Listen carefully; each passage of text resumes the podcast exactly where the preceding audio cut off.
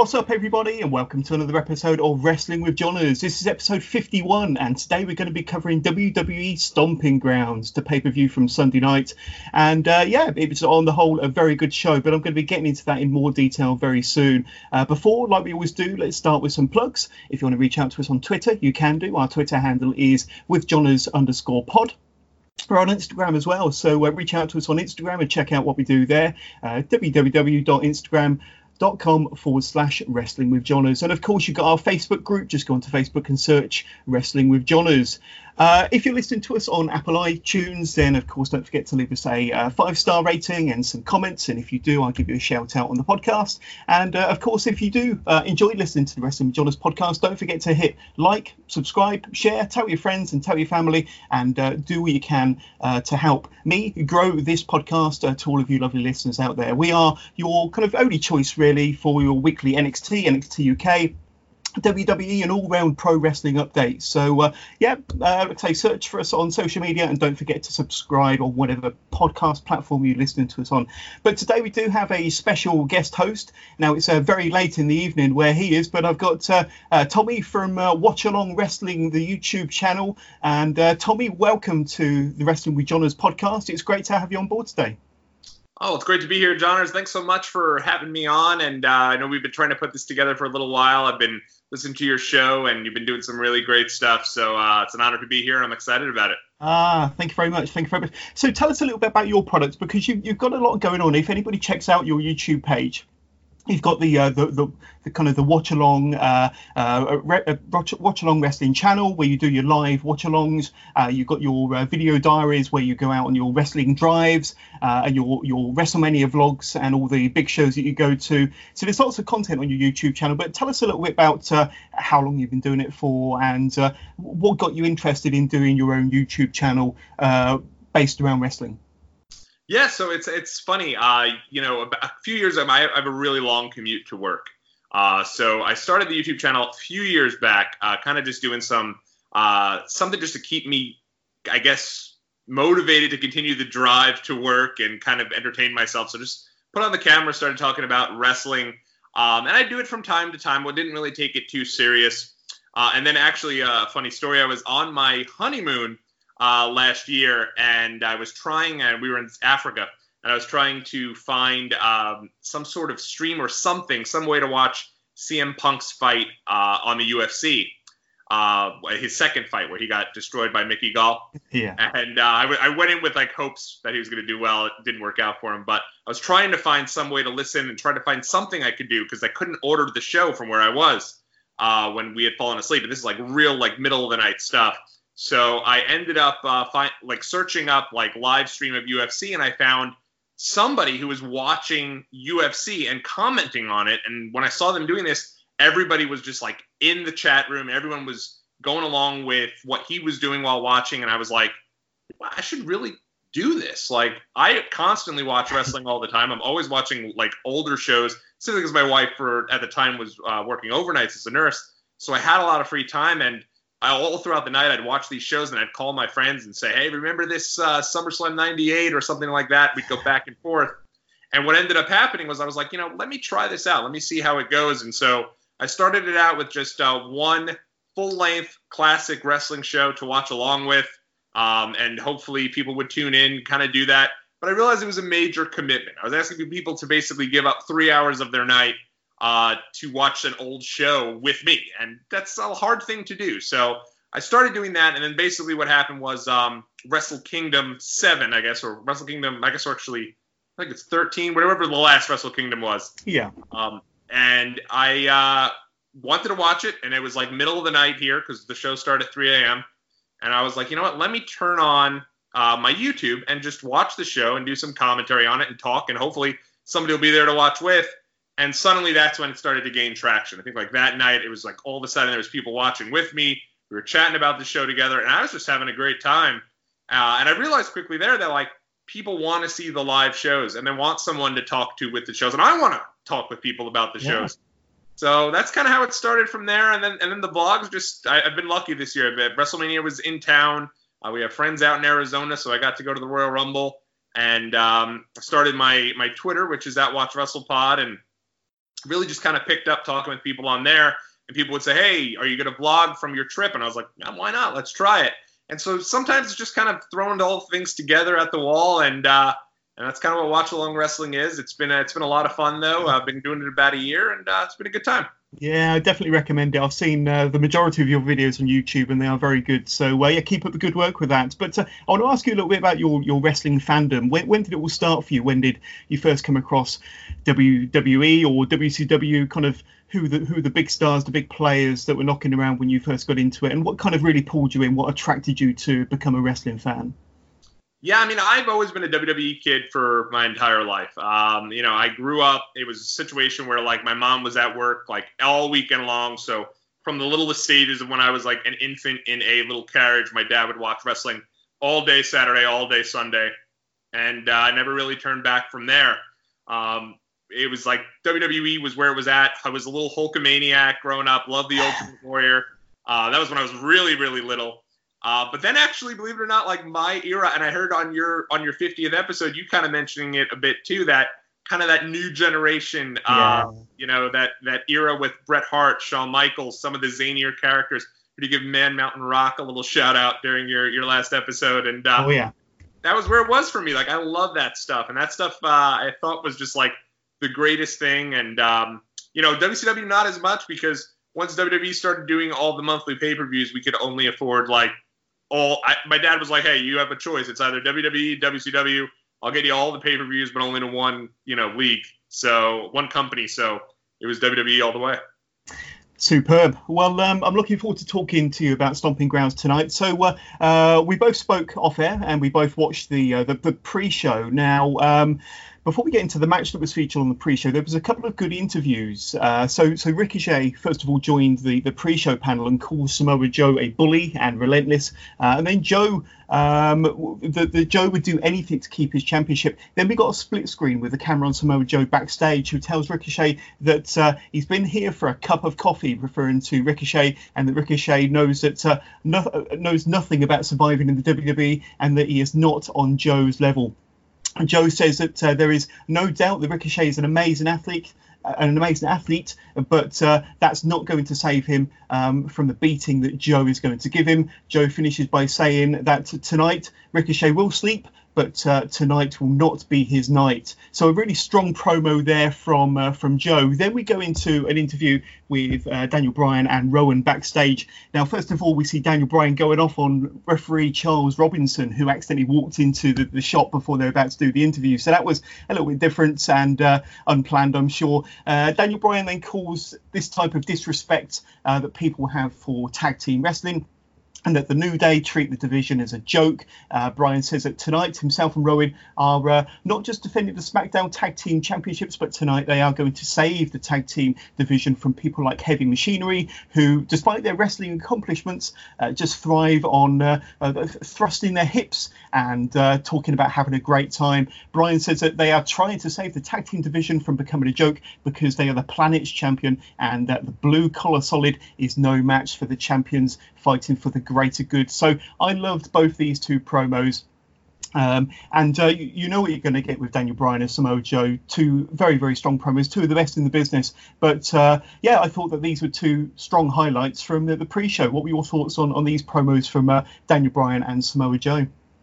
Yeah, it's it's funny because uh, when when when I saw the promo for for Joe and for Ricochet, I was excited about it because I was like, they're actually going to give these guys a little bit of a spotlight here, uh, and I was glad about that because I feel like sometimes the secondary titles sort of get lost in the shuffle with WWE. Um, and Ricochet and Samoa Joe is the match I was looking most forward to, so that was really great. And uh, when I saw Joe's promo, I was like, man, you know, I really hope they don't just kill Ricochet here because I was pretty sure Joe was going to retain. um, but I did. I was just hoping. I was like, I hope that Ricochet just doesn't get squashed and, and can at least have a good showing for himself. Uh, but Joe's great. I mean, I hope Joe gets uh, a chance uh, to have a world title feud, and um, he's uh, he's awesome. So I, I, thought that was great. Uh, in regards to Daniel Bryan, I mean, I, I was just excited because I knew they were in Washington.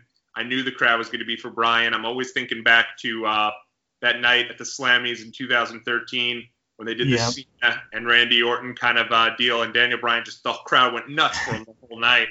Um, and and you know, kind of the stuff he's doing with Rowan, I feel like is something similar to what he wanted to do with the Intercontinental title before he got hurt. He had always said he wanted to really kind of put more of a spotlight on the Intercontinental Championship, have that be the title that's defended every week on SmackDown and, and propel SmackDown up to that next level. So to see him be able to, you know, be vocal about wanting to restore the prestige to the tag team division, I think I think is great. Yeah, I do too. And uh, yeah, I, I, don't always watch the pre-show, but I, I, think I will do more often, especially with those two promos. Hopefully, we'll get more of the same in the future. but hopefully, we'll get more of the same of the uh, the first match of the night, and it was on the pre-show, and it was for the uh, WWE Cruiserweight Championship, and it was Akira Tozawa, Drew Gulak, and the new Cruiserweight Champion Tony Nese. Well, I say new; he he won at WrestleMania.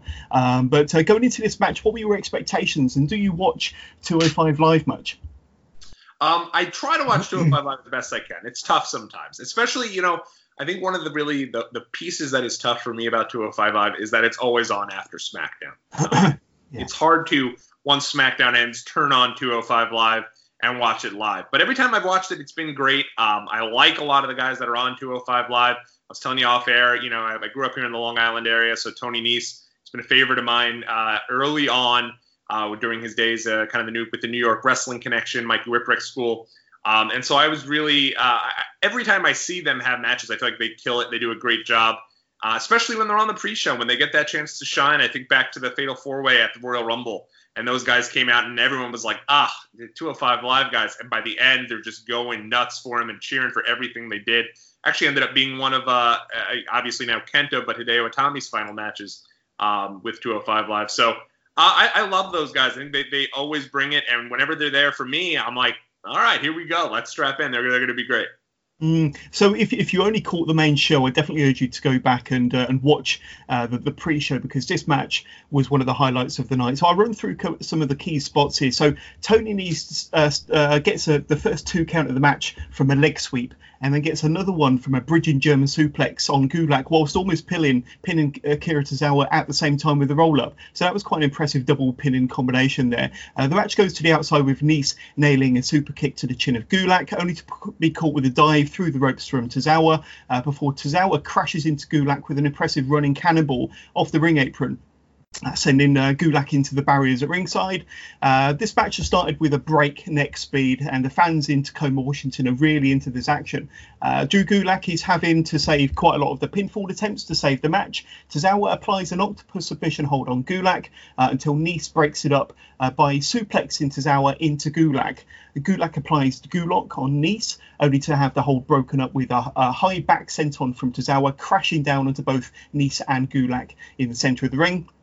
Gulak nails Tozawa with the superplex from the top rope. Nese misses a 450 splash, but has the presence of mind to drop Gulak hard down to the canvas before Tozawa comes in with the Shining Wizard, getting another close near fall for his troubles. So many close near falls in this match, so much quick action between these three wrestlers. The end of the match comes when Tozawa knocks Nese um, off the side of the ring apron with a running knee, allowing Drew Gulak to pick up Tozawa for a torture rack uh, neck breaker, torture rack neck to become the new WWE Cruiserweight Champion. And that was a hell of a match. Like I said, it was at breakneck speed. Um, went 11 minutes 20 seconds so uh, and it, it, it, you know maybe they could have given him another five minutes but uh, they didn't waste a certain second in this match at all um, i'd love to know your thoughts on this pre-show match because i thoroughly enjoyed it yeah, no, it was great, and I think that one of the things that you know I almost forget is you, when you think of Akira Tozawa, he shows up, he wins cruiserweight championship, ends up losing it within like a week back to Neville, and then kind of drifts into this comedy type role with Titus Worldwide, and you almost forget that like he is awesome in the ring, like he can just straight go. Um, so I thought, you know, he he's great, and I love the finish here because Gulak defeats Akira Tozawa. So now Tony Nese loses this belt that he's been going after for so long, and he's not even involved in the pitting combination. So it just sets up now moving forward on 205 Live. There's reason to watch and kind of see how Tony Nese can try to get back at Drew Gulak and maybe set up a one-on-one at Extreme Rules or down the road, or maybe towards SummerSlam. Yeah, definitely, and uh, I think a lot of people have been uh, hoping for a Drew Gulak uh, title reign for quite a while. He's not your typical cruiserweight; he doesn't fly. Um, he's renowned for kind of keeping things grounded, being more of a mat-based wrestler. Um, but I think he's going to add a, a, different element to uh, to the game, different element to holding the belt. And we've seen quite a lot of him on NXT over recent months, and uh, I think he's taken a bit more of a back to, back to his kind of original gimmick, a bit more of a serious wrestler instead of the uh, kind of PowerPoint presentations. He's uh, definitely showing us what he can do in the ring. Um, we know that he can kind of do it on the mic, uh, but now he's showing us what a great wrestler he is, and I'm really pleased that he's the new cruiserweight champion. So we go into the, the main card now, and uh, the first match of the night is uh, the man Becky Lynch versus the lady Lacey Evans. Uh, so we saw their first match uh, back at Money in the Bank, where um, Becky had to defend her Raw and SmackDown championships back to back, first against Lacey and then the SmackDown championships against uh, Charlotte, who Charlotte promptly lost the championship to Bayley that same night when Bayley cashed in. Um, but uh, yeah, I mean, there, there's plenty of support as you would expect for Becky Lynch as she made her entrance. Uh, I think she's still massively over, uh, but there's, there's, there's quite a lot of chatter online, Tommy, that uh, Becky Lynch has kind of lost her shine slightly, uh, that she's not um, uh, kind of getting the reaction that she was before WrestleMania. Of course, she's not got Ronda Rousey to kind of spar with on Twitter at the moment. Um, but uh, what's your kind of thoughts on Becky Lynch's championship reign before this match with Lacey Evans?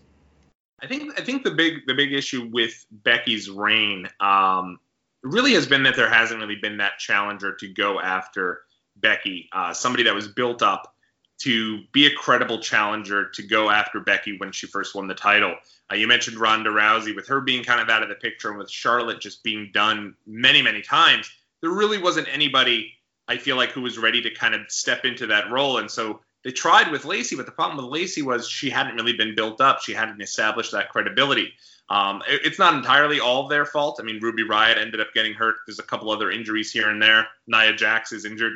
But at the end of the day, I feel like having that lack of challenger to go against Becky and having somebody that the crowd can really get into in a match people can really kind of eat up, I think has, has hurt Becky a little bit. Not so much that it's not, I think people are still like, oh, it's the man. You know, people are excited but I think people are a little like, ah, but she's, you know, fighting again with Lacey, who she's, you know, just beat at Money in the Bank and did pretty decisively beat at Money in the Bank. So I think that they've kind of struggled with uh, finding the right challenger uh, for Becky coming out of her big win.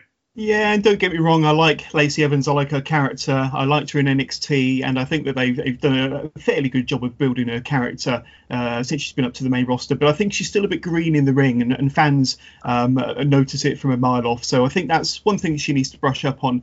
Um, uh, but uh, we'll, we'll, crack on with the match anyway. So there's, as I said, there's, there's plenty of support for Becky as she uh, gets this match underway.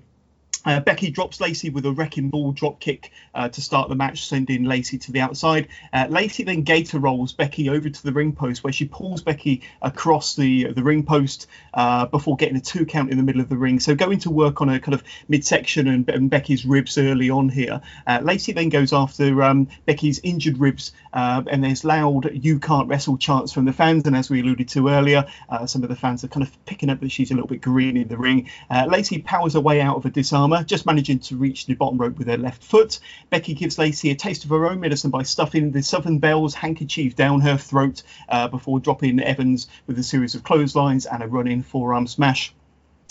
Becky gets a two count from a Bexploder, but uh, misses an attempted leg drop from the second rope. Lacey connects with a second rope cutter for a two count, which I thought was quite an impressive move there. However, Becky is quick to react and pulls Lacey down hard from the top rope uh, before quickly applying the disarmer, causing Lacey to tap and uh, Becky Lynch retains her Raw Women's Championship uh, just after 11 minutes, 11 minutes 20 seconds for this one. Uh, the match seemed to get better the longer it went. Um, and uh, the right person won. But it is kind of two defeats back to back um, for Lacey Evans against Becky Lynch here. So she lost, of course, at Money in the Bank, which was her official kind of main roster debut, and uh, she hasn't had many matches in between. So this is, you could say, kind of her second important match, uh, losing again. Um, obviously, we, are going to be talking a little bit more about Lacey Evans as the show progresses uh, more towards the main event, of course. But uh, two back-to-back. Two back-to-back defeats to Becky Lynch here. Uh, where do you think that leaves Lacey Evans as far as a credible championship contender for the future?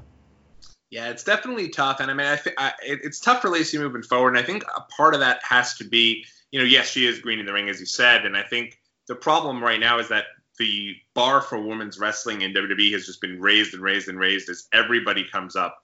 Uh, there's great women's uh, wrestling on NXT, on NXT UK, and there's been tons of great women's wrestling all the way up and down the card on the main roster, both Raw and SmackDown, up until them being the WrestleMania main event this past year. So I feel like now Lacey's kind of being put into this role that you know is probably a little too big for her right now. Um, and with two back-to-back defeats, I mean, it is really tough uh, for her moving forward. Um, you know, obviously she plays a role later in the show, which we'll get to.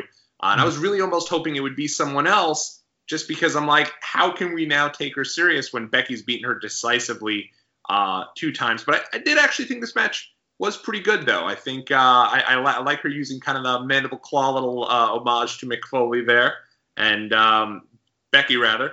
And uh, you know, it, I think again, as you said, the right person won, but I hope this isn't the end for for Lacey Evans, but it, it's going to be a, a, tough road. I feel like. Mm, yeah, I think that there's. Uh, yes, uh, we'll, we'll talk more about Lacey later on, of course, but um, yeah, it would be interesting to see if she's used as a championship contender uh, for the next pay per view, but we shall see on that one. Then, uh, in a backstage in- interview, Paul Heyman is seen coming out of Baron Corbin's locker room and he's asked if uh, he will be the special guest referee for tonight's main event Baron Corbin versus Seth Rollins for the Universal Championship, of course. Um, and uh, we will be seeing Brock Lesnar tonight. Uh, Paul responds by asking if the WWE Champion Kofi Kingston and the Universal Champion Seth Rollins are both here tonight, and if they are both here, then uh, that also presents an opportunity for his client Brock Lesnar. Uh, Baron Corbin then comes out of his dressing room and is asked in a backstage interview if he has chosen his special guest referee yet. Corbin says that he doesn't need any favours for tonight, and once he has beaten Seth Rollins to become the new Universal Champion, then he'll worry about Brock Lesnar. Um, so, uh, yeah, I'd say at this stage, we don't know who the special guest referee is. Um, on uh, Monday Night Raw, I think it was this past Monday, we saw Elias get beat down with a chair from Seth. We saw yeah. EC3 get beat down uh, from uh, Seth Rollins with a chair. Um, but uh, yeah, like say, what did you think of this little segment with um, Paul Heyman uh, and Baron Corbin? Um, well, one thing I, I, actually think it's they they found a little bit of a, an interesting way to kind of keep the mystique of Brock Lesnar alive throughout the year now with him having this Money in the Bank briefcase. Because yes, they've teased that he's going to cash in a lot and then he doesn't end up cashing in, which is kind of frustrating. But at the same time, they always have the idea that you don't know when he's going to show up. And I think him coming to a show like Money in the Bank, which isn't one of the big four shows, means that maybe he will show up on uh, on a stomping grounds, and maybe he could have uh, showed up. So I like this. It kept the intrigue alive, and it kept uh, that idea in the back of your head that hey, Brock is still out there with the briefcase, and now every one of those title matches that happen, whether it be Kofi's match or, or Seth's match, it's like hey, is this going to be finally the time when Brock comes out and cashes in? So I thought this was uh, I thought it was cool, and I thought that uh, Paul had a chance to to be that referee. So I started getting a little excited about that too. Yeah, definitely. And like I say, Kofi Kingston and Seth need to be uh, need to have one eye on you know, kind of constantly looking over their shoulder, you could say, because uh, Brock Lesnar, um, like I say, might appear on uh, any show going forward. But uh, yeah, fun little segment there. Moving on to the next match, um, Sami Zayn versus oh, sorry, Sami Zayn teaming up with his longtime friend and uh, former rival Kevin Owens against the New Day, Big E and Xavier Woods, of course. So this match. Um, yeah, I, I, didn't really have any high expectations on this match going into it, uh, but I was pleasantly surprised, Tommy, to be honest with you. Uh, just to go through some of the key spots, um, Kevin Owens promptly start promptly starts the match with a super kick, sending Biggie off the ring apron and to the outside. Then he super kicks Xavier Woods. Owens connects with a senton from the top turnbuckle uh, and gets an early two count. Sami Zayn gets tagged in and hits a blue thunder bomb and he gets a two count. Uh, Kevin Owens then nails a frog splash and gets another two count. Uh, all of this within the first minute. So the first minute was uh, blistering pace. It really was uh, breathtaking action. Uh, this match um, has, has started at, such a fantastic pace with both Zayn and Owens each taking turns on attacking Xavier Woods in their half of the ring. Um, so some really good, um, clever tag team action here between those two. Woods finally tags in Biggie, who gets a close near fall on Zayn with a big splash. Uh, Sami Zayn then uh, drives Biggie into the ring post before delivering a Helluva kick to the face of Woods. Owen, Owens connects with a pop-up power bomb for a close near fall of his own. Biggie then delivers a huge spear through the ropes, taking Sami Zayn off the ring apron and to the floor on the outside. Woods then attempts a top rope maneuver, uh, which is blocked by Kevin Owens. Um, Kevin Owens hits a stunner um, and then pins Xavier Woods one, two, three using his stunner. Um, so that match went just over 11 minutes, and that was another really fun match. Like I say, I love the pace of this. Uh, we've had uh, yeah, but three excellent back-to-back matches so far, um, and uh, the heel duo came out on top on this one, Tommy. And there was no shenanigans, there was no dirty play. Um, it was just a, a straight match between a heel team and a babyface team And uh, yep, Sami Zayn and Kevin Owens won this match. Um, yep, I, I, thought this match was excellent. What did you think? Yeah, it's funny because uh, I also almost forgot it was on the show. Uh, I, mm. I, don't know if I just kind of lost, like lost the idea that it was going to be on the show, but then suddenly it came out, and you know, uh, we, we, do. I think you're in that predictions league uh, that I'm in. So when I saw it on the card, I was like, I completely forgot that was on there, and then I was like, this should be pretty good. Um, and I just I love Sami Zayn and Kevin Owens together. They came out, they came out together, and Kevin Owens gave him the kiss on the cheek, and uh, they kissed Sami on the cheek when they were coming down. And together they're just great. They're always fun to watch. Uh, every single time Biggie does that spear through the rope, I can't help but cringe and just get so scared that he's not going to get up from it because it always looks so ugly. Uh, but really good stuff. I think all four of those guys are so good in the ring, and I and I like that uh, Kevin Owens is utilizing the stunner. I think it's really cool. So uh, and again, it was good to see they got a clean win, and uh, as you said, no shenanigans, and uh, it was good. They solidified them with the tag victory over the New Day as if they want to, having those guys be back in the tag team division on SmackDown. Mm, definitely. And as much as I'd like to see Kevin Owens and Sami Zayn have singles success, uh, I'm very happy with them uh, teaming up again as a tag team, and uh, let's see where that takes them. Uh, then we see Nikki Cross and Alexa Bliss backstage as uh, Alexa prepares for, for her match against Bayley for the SmackDown Women's Championship later on in the night. Uh, then we get a match for the United States Championship, Ricochet versus current champion Samoa Joe. so this has a, a very fresh and exciting feel feel. Um, I don't think we've seen these two wrestle on the main roster yet. And uh, Ricochet, of course, earned his US title shot after winning the Fatal Five Way on uh, Monday Night Raw this past Monday.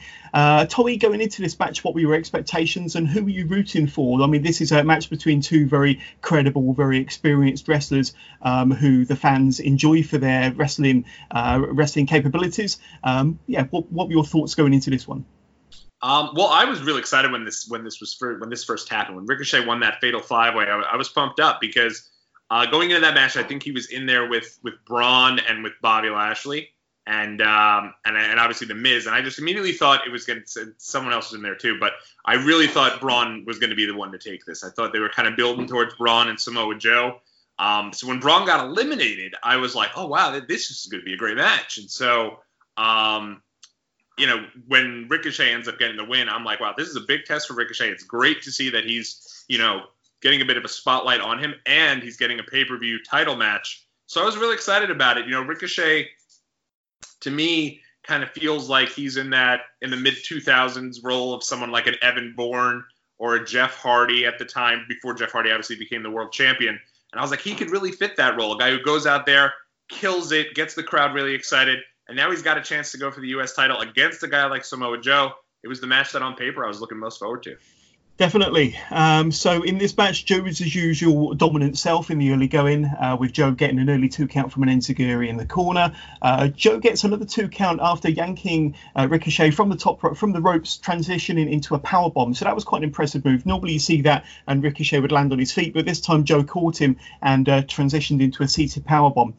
Ricochet gets a, a, second wind and launches himself over the top rope and onto his opponent with a Fosbury flop dive to the outside. Joe ducks a top rope attack from Ricochet to deliver another power bomb, getting a two count. Joe then nails Ricochet with a solid German suplex, followed by a wicked clothesline, turning Ricochet inside out and gets another two count from that move.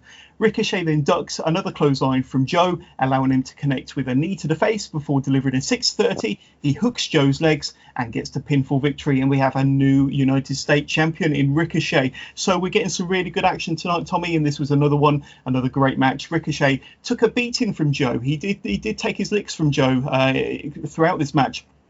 Um, but uh, uh, Ricochet was still able to put on a show for the fans and to demonstrate what a fantastic wrestler he is, what great high flying moves he does. Um, and I think Ricochet has kind of matured into a bit of an all round performer, to be honest with you. I think his, his character is growing. Um, he's getting a little bit more confident on the mic, but he's letting his, his work do the, the talking in the ring, of course.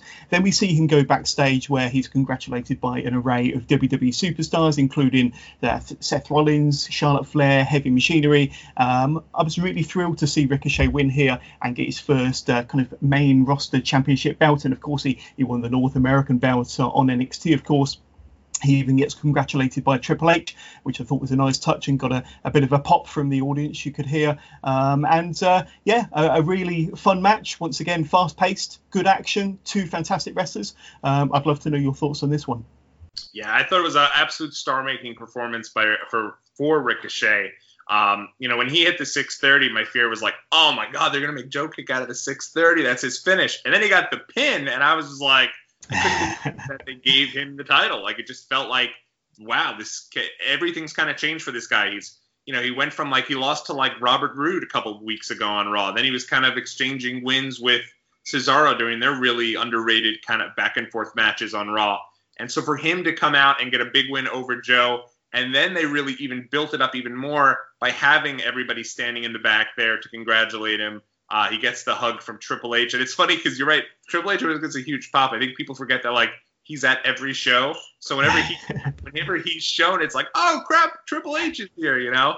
Uh, but one of the things I really loved about it was Rollins was on Twitter and he's talking about how WWE is the best company and you know kind of riling up you know the, the the Twitter fans and all that. But it was cool to see that he was really there, kind of leading the locker room in cheering Ricochet because it really presented him as yeah not only is he tweeting about these things but he really is watching the other matches. He is there kind of as that locker room leader and they presented that by having him be the first guy ready to congratulate Ricochet as he came through the curtain. So uh, I love that. That was really good.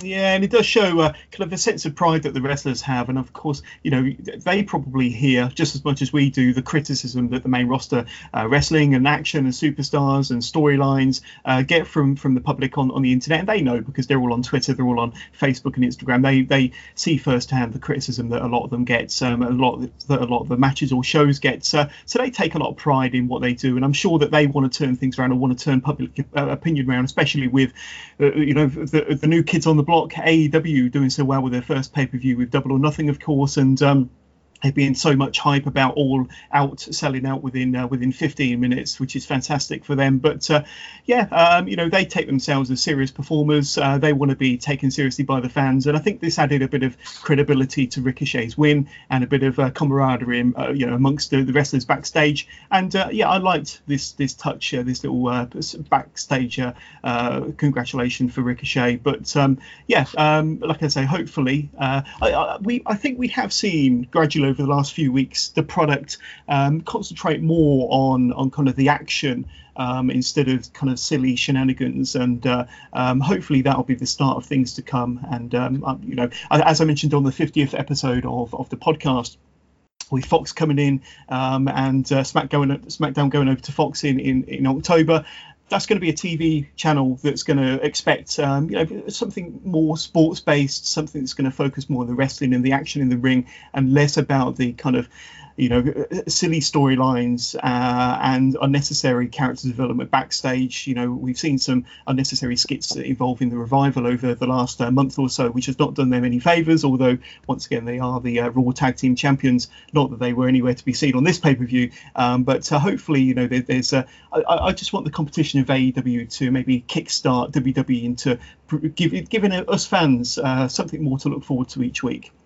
Um, but uh, let's move into uh, talking of tag team uh, wrestling, the SmackDown Tag Team Championship match, and of course you've got the current champions uh, Daniel Bryan and Eric Rowan versus Heavy Machinery. So Heavy Machinery, they've uh, you know been getting a bit of a push recently. Of course, they're involved in this tag team title match against uh, Daniel Bryan and Rowan. So there, there's huge Daniel Bryan chants, as you would imagine, from the, the, fans in Tacoma, Washington, um, and I think Daniel Bryan you know, kept the, the, the smirk uh, down from his from his face, but you could tell that he was really pleased with the response that he was getting from the fans in Tacoma. There, he, he was he was managing to hide it, but uh, you could tell that he was chuffed with uh, with with the reaction that he was getting.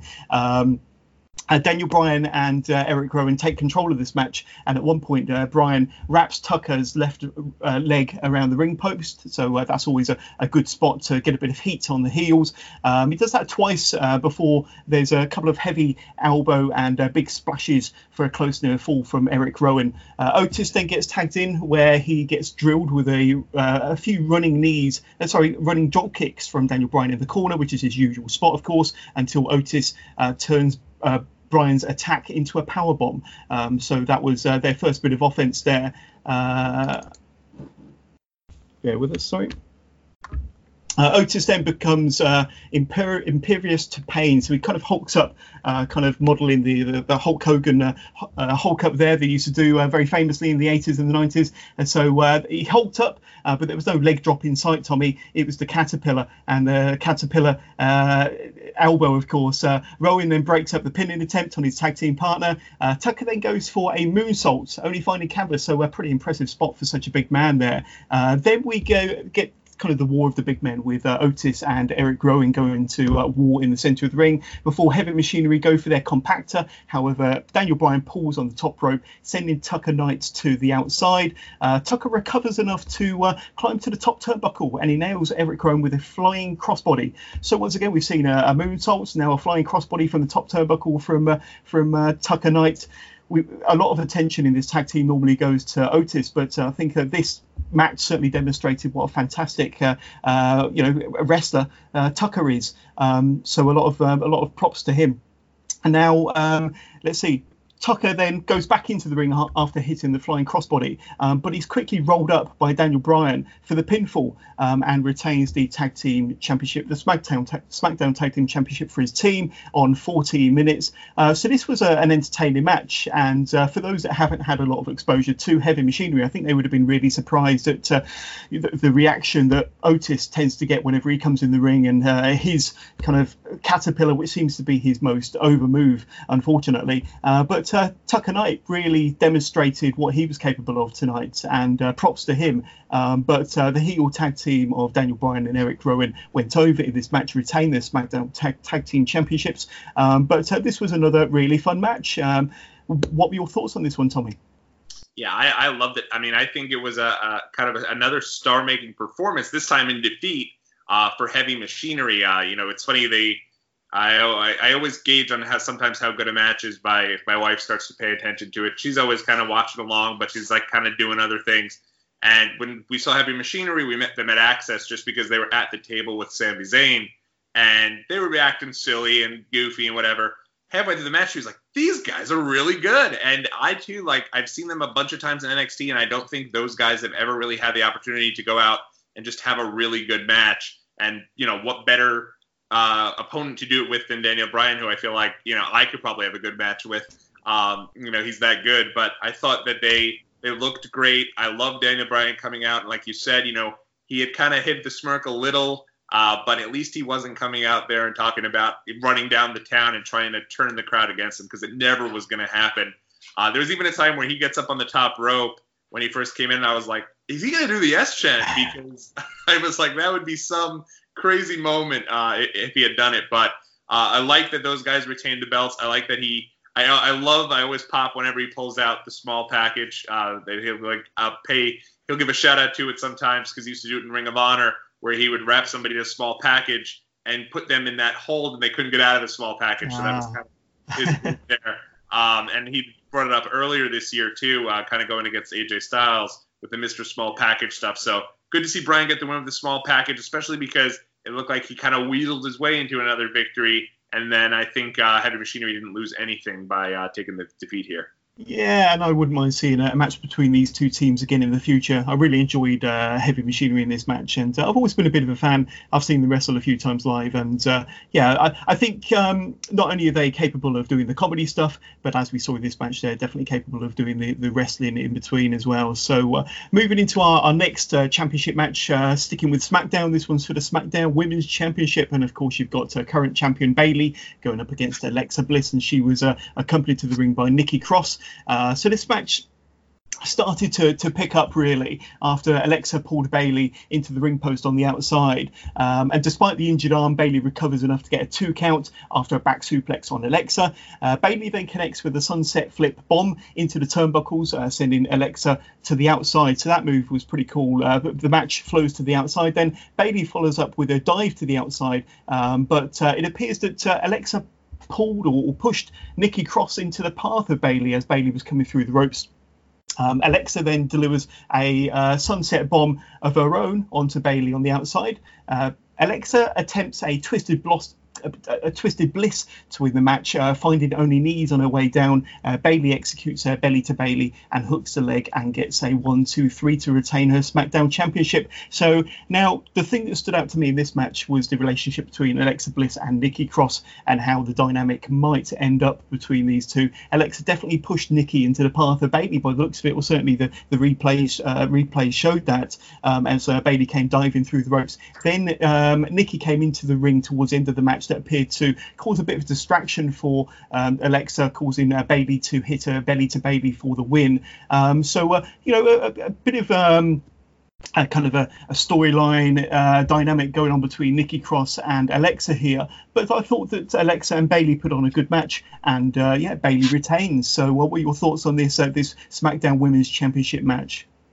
Yeah, I thought it was I thought it was pretty good. Um, you know, the the kind of the dynamic between Nikki Cross and Alexa Bliss is actually something I, I think is pretty cool. It's almost like a kind of weird, like new age rock and sock connection in a way um, with these two, with you know Nikki Cross a little bit zany and Alexa Bliss, you know, prim and proper. You know, at some point Alexa's going to turn on Nikki Cross. So I wonder if they'll eventually set up a three-way between them. Maybe Nikki gets the belt, and then that's what makes Alexa kind of go off on that. But thought the match was good. Uh, I really good to see Alexa back in the ring because I mean uh, they had the 365 special after that and showed how Alexa really was uh, you know, really banged up. And I don't think that we we knew kind of all the injuries that she was dealing with with the concussions and everything. So good to see her back in there, and good to see Bayley getting that uh, that that focus again because I think that they really got away from that. So it's good to see the kind of rehabbing the Bayley character uh, with the women's championship. Yeah, like you said, it's lovely to see Nikki Cross getting a little bit more TV time, getting a bit more exposure in a fairly high-profile uh, storyline, and uh, yeah, no doubt we'll see kind of you know one of the either Nikki turn on uh, Alexa or Alexa turn on Nikki fairly soon. But so that could be a very interesting program when that happens. Uh, then we get a recap from the latest happenings between R Truth and Drake Maverick and the uh, ongoing shenanigans with the 24/7 Championship. Um, and this has to be one of the most entertaining parts of WWE programming each week, Tommy. Um, have you been as entertained by the kind of ongoing 24/7 shenanigans as I have? Um, I mean, if you've been keeping tabs on on Drake Maverick's uh, uh, Instagram and and uh, Twitter pages recently, you'll be seeing uh, kind of everything that happened around his wedding and the aftermath, and uh, uh, Drake feeling pretty down on himself. possibly, it looks like his his, his marriage, his, his new marriage is in the bin, um, and he's no longer 24-hour champion. So, uh, like I say this this along with the Firefly Funhouse has been two things definitely to keep us hooked on a Monday. Uh, but what are your thoughts on this 24/7 championship? Yeah, I, I love it. I love uh, the stuff they've done with it, and uh, I, anytime you feel like you need to pay attention to stuff that's outside of the regular shows because you never know when it's going to happen, I think is really great. Um, and, and, Drake Maverick, I mean, give it up for this guy. This guy comes in. Clearly, they probably didn't see much in him as a performer, in that they made him a general manager and they made him a manager. And he's gone out of his way to really get himself over here and really get himself over in a big way. And it was funny because, like, he kept posting things and there kept being pictures leaked of, like, him at his bachelor party, him uh, with the bridal party posing for photos. It was almost like, are they going to do something? they even showed him with uh, King Maxel uh, Matt Hardy's son who was there, and so then people were wondering if maybe that was going to happen. Uh, and then when it when eventually R Truth does come, and uh, his wife, the lady he married, was in the Mae Young Classic, which I was not aware of. Uh, so she's she's a performer as well. So the idea that like these guys legitimately got married and allowed WWE to take a couple minutes away from their wedding day to film this is uh, is pretty great, especially with the added wrinkle that like Braun Strowman was a groomsman but then when WWE filmed the little piece, they had Strowman nowhere to be found because it would have made no sense to have Strowman standing next to EC3. So, and then EC3 with the cup too as the extra little added thing, I thought was uh, was great. Twenty four seven stuff is, is, is great. I always get a kick out of it though. Yeah, well, I do, and like I say, uh, some of the uh, the numbers of, of, views that it's getting on YouTube. Are you talking two, three, four million views? Some of these clips with uh, R Truth and Drake Maverick, and uh, yeah, it, it's entertaining stuff. I don't think that um, anybody thought that it would be as entertaining as it was. Um, I'm guessing that Vince McMahon is getting a kick out of it because he loves the comedy. Um, but uh, like you say, it's down to the individuals. The individuals, Drake Maverick and uh, Jinder Mahal and EC3 and uh, R Truth, they're all making it work. And obviously, they're putting a lot of thought into kind of the various skits and shenanigans that they're going to do on a week to week basis. It kind of looks like, you know, it, got a lot of it is, is possibly their ideas obviously Drake had to be in on the on the on kind of the, the wedding twenty four seven cash in uh, but uh, yeah, and I think you know for so long we, have said that the WWE need to make new stars, and uh, this kind of scenario with 24/7 Championship belt appears to be doing that. Um, although it wasn't part of the original plan, I'm sure, um, but uh, it seems to be doing very well, certainly for certain individuals. and like you said, Tommy, I'm really really happy that uh, uh, that Drake is getting a bit of a spotlight and getting a bit of attention because he's such a talented guy. I don't think he'll ever be taken seriously as, as a world title contender, but for things like this, I think it's made for a character like Drake Maverick, Maverick, and uh, yeah, to have a uh, um, you know a, foe like uh, Ron Killings, R-Truth. I think the two play off of one another very, very well. So I can't wait to see what's uh, what's in store this week on Monday or Tuesday. I'm sure we'll see uh, many more, much more from these two. So I'm thoroughly entertained at the moment. But uh, keeping with the wrestling action, um, our uh, uh, next match is Roman Reigns versus Drew McIntyre. So we've seen these two wrestle before, and of course they had a match. You witnessed it in person at the MetLife Stadium in April, WrestleMania 35. Um, but uh, since then, Shane McMahon has kind of uh, come into the fold and uh, come into the feud, and um, we get a, a, full recap of the build-up to this match. Um, and it's essentially been kind of a story of the ongoing feud between Roman Reigns and Shane McMahon more than it has Roman Reigns versus Drew McIntyre, certainly over recent months anyway. And there's no doubt about it, whether you like him or whether you hate him, Roman Reigns, he got one hell of a reception as he came out for this match. Um, where do you where do you stand on kind of Roman Reigns? Are you uh, are you one that would, would boo him, or are you one that would cheer him? Where do you stand on Roman Reigns? Um, I, you know, uh, for a while I was, you know, him being in the, all the WrestleMania main events was getting to a point where it was like enough, you know. But I, I don't know. I, I, don't mind Roman so much, especially like I, I almost feel like the hate towards him sometimes is a little over the top. I'll never forget him at a VIP access signing and a whole bunch of guys screaming, you know, Roman sucks at the guy at his own access VIP signing. And I'm like, that kind of stuff is like, it's, sometimes the hate is just so extreme um, that it that it's so over the top. Um, you know, I, I think that certainly ever since he he's returned, I think the booking of him has actually been pretty good. They've kind of kept him out of the world title picture. They've they've seen that like he's allowing Rollins to have the spotlight because that's his boy and that's his friend, and he's kind of taking a little bit of a back seat. And it's been kind of cool to see him doing that. Going over to SmackDown, he'll be kind of, uh, I'm sure, one of the big focal points of that show as it comes to Fox. Um, so I feel like right now, especially after everything that he's gone through, and you know now being very vocal about wanting to use his own uh, personal uh, experiences to motivate others and to be a good um, a good, I guess, uh, kind of a, an uh, idol to these folks who might be going through something similar. It's tough to think about folks booing him. That said, I'm pretty sure Philly uh, for Extreme Rules it, it could, could get ugly because Philly historically has not been kind to Roman at all. No, very true, very true. Uh, so um, to st- well, before the match even started, Drew exits the ring and meets Roman Reigns on the rampway where they start fighting. Uh, the, the match does officially start, and uh, Reigns clotheslines uh, McIntyre over the top rope before launching himself over the rope with a huge dive. Now, it's very reminiscent of WrestleMania 25, if you remember when The Undertaker took that uh, massive dive to the outside uh, against Shawn Michaels, and uh, Michaels pulled the cameraman in the way. The, the cameraman did a dreadful job of trying to catch Undertaker, uh, but the, the, the, dive from Roman Reigns was very reminiscent and uh, a bit a bit of a hard landing from Reigns. But um, uh, then there's uh, so that was very impressive. This match should have been billed as a handicap match in my opinion because Shane McMahon was involved all the way through this uh, getting involved behind the referee's back at every opportunity. Uh, Drew gets a two count from a spine buster, then gets a second two count from a very impressive snap suplex. So uh, that that was raw power because I think that R- Reigns was virtually on his knees when uh, Drew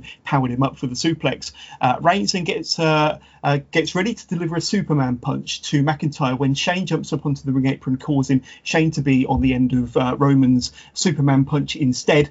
Reigns then exits the ring, runs around and connects with a second Superman punch to Shane on the outside. McIntyre then uh, catches Reigns with an impressive, kind of like a reverse Alabama slam um, onto the ring announcer's table, which crashes the ring announcer's table. Um, and then uh, before getting a two count back on the inside of the ring with a sidewalk slam, McIntyre, gets another close near fall from an awesome superplex from the top turnbuckle. That was pretty special. Shane then prevents a three count after a spear from Reigns by dragging the referee to the outside. Shane then connects with a coast to coast with the referee kind of out of the action, nailing Roman Reigns in the corner before shoving the referee back into the ring uh, with Reigns just kicking out before the three count. Uh, Reigns ends the match by throwing Shane over the top rope before spearing McIntyre in the centre of the ring, hooking the leg and getting the one, two, three. So this was a well booked match, a well produced match. Uh, I really enjoyed it. Uh, I thought that, uh, as I said, it was very well booked. I thought McIntyre looked very strong. Um, I think he had his moments throughout the match.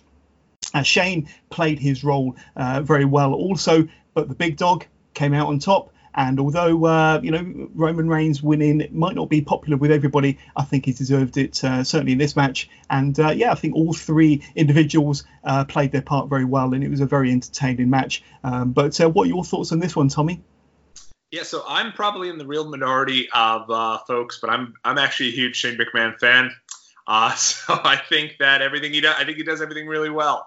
Um, and. I think that you know I've kind of enjoyed this push of him uh, becoming like a major focal point of the show, uh, even though I know a lot of people hate it. But um, you know, the the only thing I'd say is Drew. I feel like I feel like he this kind of became his role. I feel like this was going to probably be Elias's role, and I feel it's like somewhere along the way they shifted it, and it went from Elias to Drew.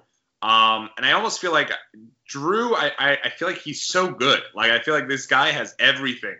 And uh, would have been nice to see him get the win here, but that's not the role that he's playing here. Like he's kind of the second fiddle in a way to Shane, so it doesn't really make sense for him to also get the win over Roman. So it makes sense for Roman to get the win, and now uh, he could focus on on, on Shane uh, thereafter.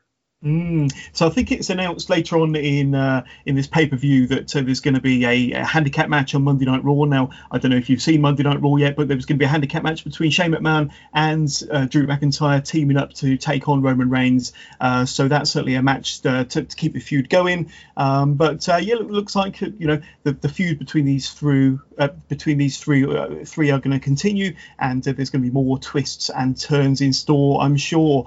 But uh, moving into our kind of semi-final match of the evening, it's for the WWE Championship, Tommy. Uh, Kofi Kingston versus Dolph Ziggler. So I want to know kind of your, your, your opinion on Kofi as a champion. I mean, of course, you saw that amazing match that he had with Daniel Bryan at WrestleMania 35, and that was possibly, you know, one of, if not the highlights of the whole show, to be honest with you. Um, but uh, give us your thoughts on Kofi Kingston as a WWE champion. I think he's kind of been quite strong as a champion, but uh, more importantly, I also want your thoughts on Dolph Ziggler as well. Now he's recently come back into the fray, um, but. Um, I've never been a, a, massive Dolph Ziggler fan. He's, he's never quite clicked for me, um, but he seems to be doing quite well in his in his rivalry with Kofi Kingston. Um, but uh, yeah, give us your thoughts on these two going into this match for the uh, championship. Yeah, so I think I think um, one of the things with Kofi is that he's been presented as somebody who's been a tag team guy, almost like on that B level type of uh, kind of the mid card, I guess, uh, before come becoming a huge, you know, getting the huge win at WrestleMania which I think was the highlight of all of WrestleMania this mm. year, uh, and getting getting the title. And I feel like he needed at that point to get into feuds with a Randy Orton, with uh, AJ Styles, with guys that were already established, and beat all of those guys, have decisive victories over those guys to really propel that. Hey, now this guy is a main event type guy. He's done that. He's had a couple of good matches with uh, Kevin Owens, and, and Owens obviously is a former champ. Uh, but the problem with Dolph is that Dolph, I don't think, is on that level. I don't think Dolph's been presented on as on that level for so long. It's almost reminiscent of when Dean Ambrose won the title, and Ambrose was the champ in the face of SmackDown, and then going into SummerSlam, out of nowhere, Dolph Ziggler returned and won the number one contender, and it was Dolph Ziggler against Dean Ambrose, and I feel like it just kind of brought Dean down to Dolph's level, as opposed to now Dean established as this top guy and bringing someone to his level. So I feel like Kofi needs a couple of big, a uh, couple of. Um, I hope that after this match, he kind of moves on to other opponents. Um, maybe like aforementioned Randy Orton or maybe uh, Samoa Joe, someone like that, because I think he needs some stronger opponents to really solidify himself as that as a top champion uh, moving forward.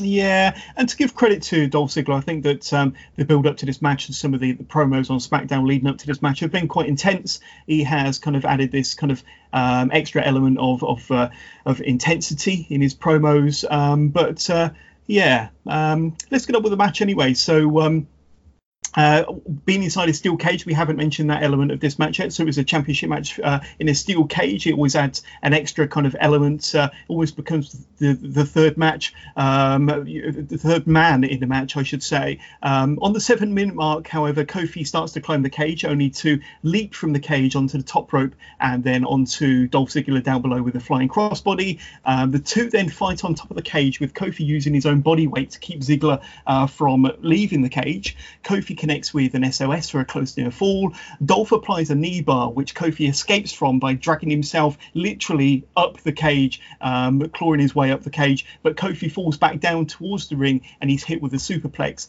uh, nearly sending Kofi, uh, sorry, a super kick, nearly sending Kofi out of the ring. Um, Dolph gets a, a, two count from a zigzag. Uh, Dolph is close to making an escape through the cage door on a couple of occasions and nearly gets to exit after nailing Kofi with a super kick. Um, but uh, when Kofi notices that Dolph is close to exiting the cage door, Kofi then gets up and launches himself over the top of Dolph Ziggler through the, the top and middle rope and then lands on the outside to win the match that was uh, a, a, fantastic spot, a great way to end the match, quite a, a, unique way to end the match. I think only possibly Kofi Kingston could win a cage match in that sort of style uh, because we've seen these, these uh, kind of fantastic ways of escape and elimination at Royal Rumbles, etc. And this was kind of another example of, of how agile um, and how super, super, athletic Kofi Kingston is. Um, but this ended the match on the 20 minute mark, Tommy. Um, I thought all in all it was quite an entertaining match. Um, I thought that the, the, cage added quite a bit of drama to it. And uh, Dolph Ziggler did nearly get to, to exit the ring once or twice uh, to win the championship,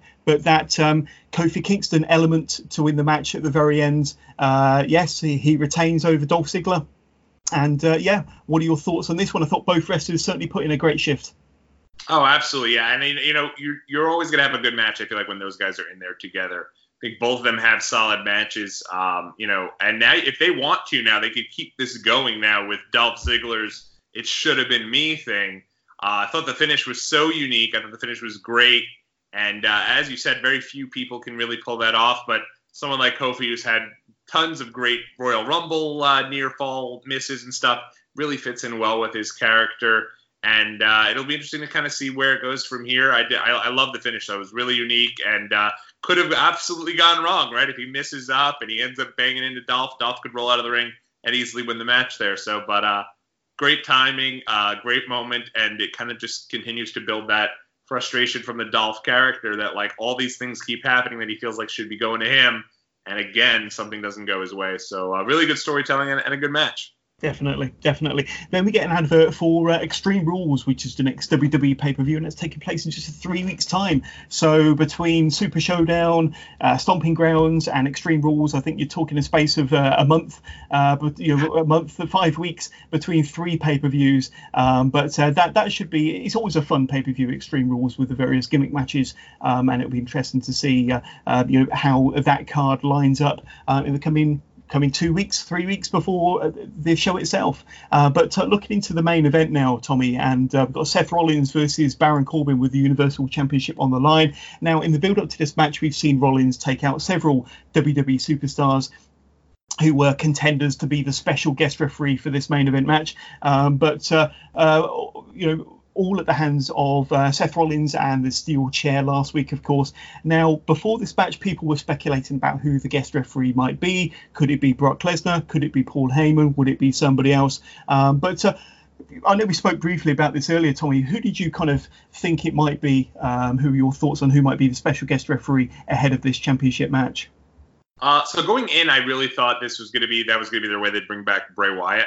Um, ah. I thought Bray was going to be um, I had a friend who went to Raw and bumped into Bray in the gym. He sent me a little little video of him with Bray, and so I, I knew Bray was in town, uh, in and around the buildings, uh, kind of planning his return. So I thought, okay, if they didn't do it on Raw, it's going to happen at the pay per view. Um, but I didn't necessarily think that would really make the most sense for his character. So uh, about halfway through the show, I was thinking it was going to be Heyman, and then they'd keep teasing the Lesnar cash in, and maybe that would lead to Corbin even winning the belt.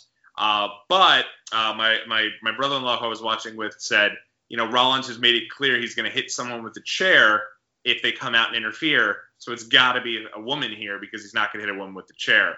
So from that perspective, it made a lot of sense.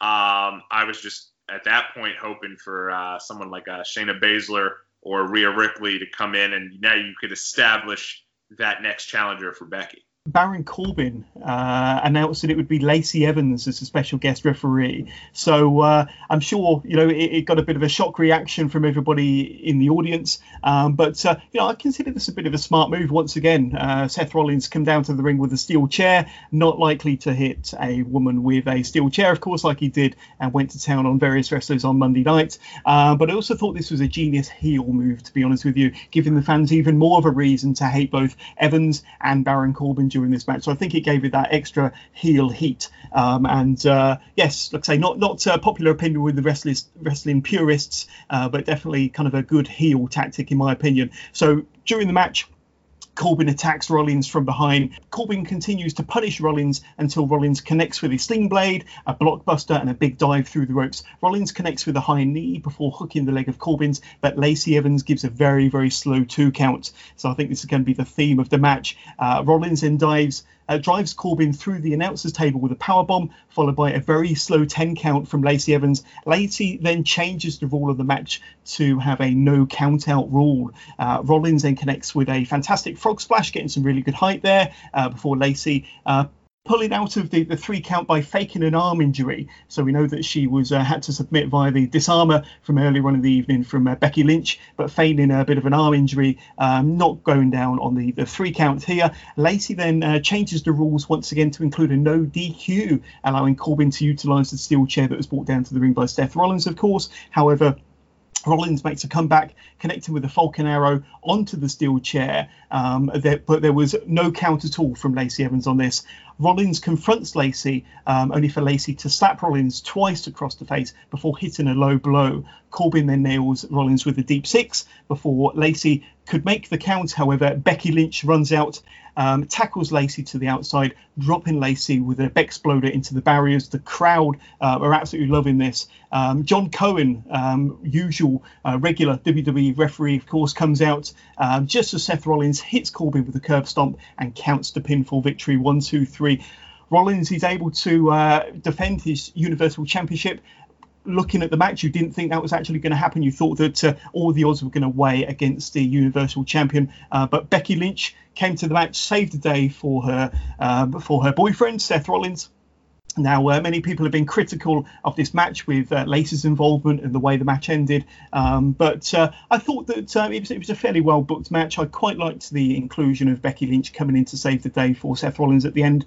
Um, as you mentioned earlier, not quite keen on kind of how the WWE appear to be uh, presenting their relationship on screen, whether it's a little bit too much or a little bit unnecessary. Um, but uh, yeah, uh, like I say, I thought it was a well booked match, some good heel heat for Lacey Evans and Baron Corbin, um, and uh, yeah, a fairly good way to end this pay per view. Uh, what were your kind of thoughts on this this main event match for the Universal Championship, Tommy? Well, I was actually I was really pleasantly surprised by Lacey. I thought Lacey was really good in the role of being the uh, the referee. Like she was just awesome in her, you know, first like she's doing the the regular pinfall. She's kind of trying to, you know, and then she's looking at Corbin like, hey, wait, you really can't just utilize. Oh, I should just make it a no DQ match. and then you know, then her arms hurt, then leading to one thing after another, and it was funny because the crowd live started immediately with the uh, AEW chants, right? Like right at the beginning, AEW. Then it was CM Punk, and then it went from that to they started chanting for Becky. And so WWE backstage must have just been like, thank God, like they're into that story because that was in the cards. And when Becky came out, I think the place just exploded. Um, and it's interesting that they're being so public, as you said, with that idea of Rollins and Becky being together. I don't think they need to mention it nearly as much as they do. Um, but it is interesting to kind of have them there together. It might not be necessarily uh, something that I personally love, but I think the crowd certainly is into it. I think that uh, you know my phone blew up with a bunch of friends who were watching, and all of them were so excited when Becky came out. So it's definitely something that uh, is working for that perspective, and uh, I thought it was a clever way to get, get Rollins to keep the belt and uh, and yet continue the story going uh, with both now the two champs together going against uh, the other two two folks. Yeah, it looks like we could be heading into a mixed match challenge uh, type scenario heading into the next pay per view, possibly with uh, Becky and Seth teaming up to take on uh, Lacey and Baron Corbin. Um, so uh, yeah, that will uh, possibly be part of the, uh, the, the lineup for Extreme Rules, as we mentioned earlier on. So overall, I thought this was a, a very good pay per view. There was some, let's say, I think certainly the first four or five matches, including the kickoff show match between uh, Tozawa, uh, Nese, and Gulak, was excellent. Um, I really enjoyed the the Sami Zayn, uh, Kevin Owens New Day match. I thought Roman Reigns and uh, Drew McIntyre certainly delivered with the inclusion of uh, Seth uh, Shane McMahon and his outside interference. But I'd say I think match of the night for me has to go to that cruiserweight match. Um, I thought that they really delivered and one thing I didn't mention was the, the crowd were on fire for that cruiserweight match, and uh, I don't think that it was a, a, packed arena by any stretch of the imagination, but there was a lot of noise for that match, and uh, I think you know that that could hopefully prompt the WWE to you know, give us more uh, cruiserweight action, possibly on the main card going forward. Um, but uh, what's your kind of overall opinion on, on the show itself and uh, some of your key highlights? I think uh, probably my overall opinion of it, of it is just like I think folks get so negative sometimes on his particular show. Like, oh, this show's going to be terrible. This show's going to be awful. It's like this show's not going to be terrible. Like, look up and down the card. Like, as I was filling out that predictions sheet, I was like, this could be a pretty darn good show. Like, this is there's not anything on this show that looks terrible. So I think that you know, I think sometimes people get so amped up. Oh, I'm so excited for AEW. I'm so excited for uh, New Japan. Yeah, I'm excited for the G1 to start. I'm excited for Fyter Fest and all that. But it's okay to also still be excited to watch Stomping Grounds, you know? So I, I, I was glad that the show went well. And, uh, you know, sometimes when you go into a show with lower expectations, it ends up just being a great surprise. And, and that's what I thought Stomping Grounds was. I thought, uh, you know, three, you know, I, as you mentioned, the cruiserweight match, Joe and Ricochet, and that uh, that Daniel Bryan Rowan against Heavy Machinery. I thought those those were probably the three top matches uh, loved those matches, and uh, it, it, ended up being a really good show. It ended up being a lot of fun. Yeah, definitely. And going back to one of your previous points, um, I think this this show and some of the matches in particular um, definitely had you know gave us some new stars, gave us some some new names, uh, made some uh, uh, new superstars. I mean, Ricochet certainly uh, coming out as the new US champion.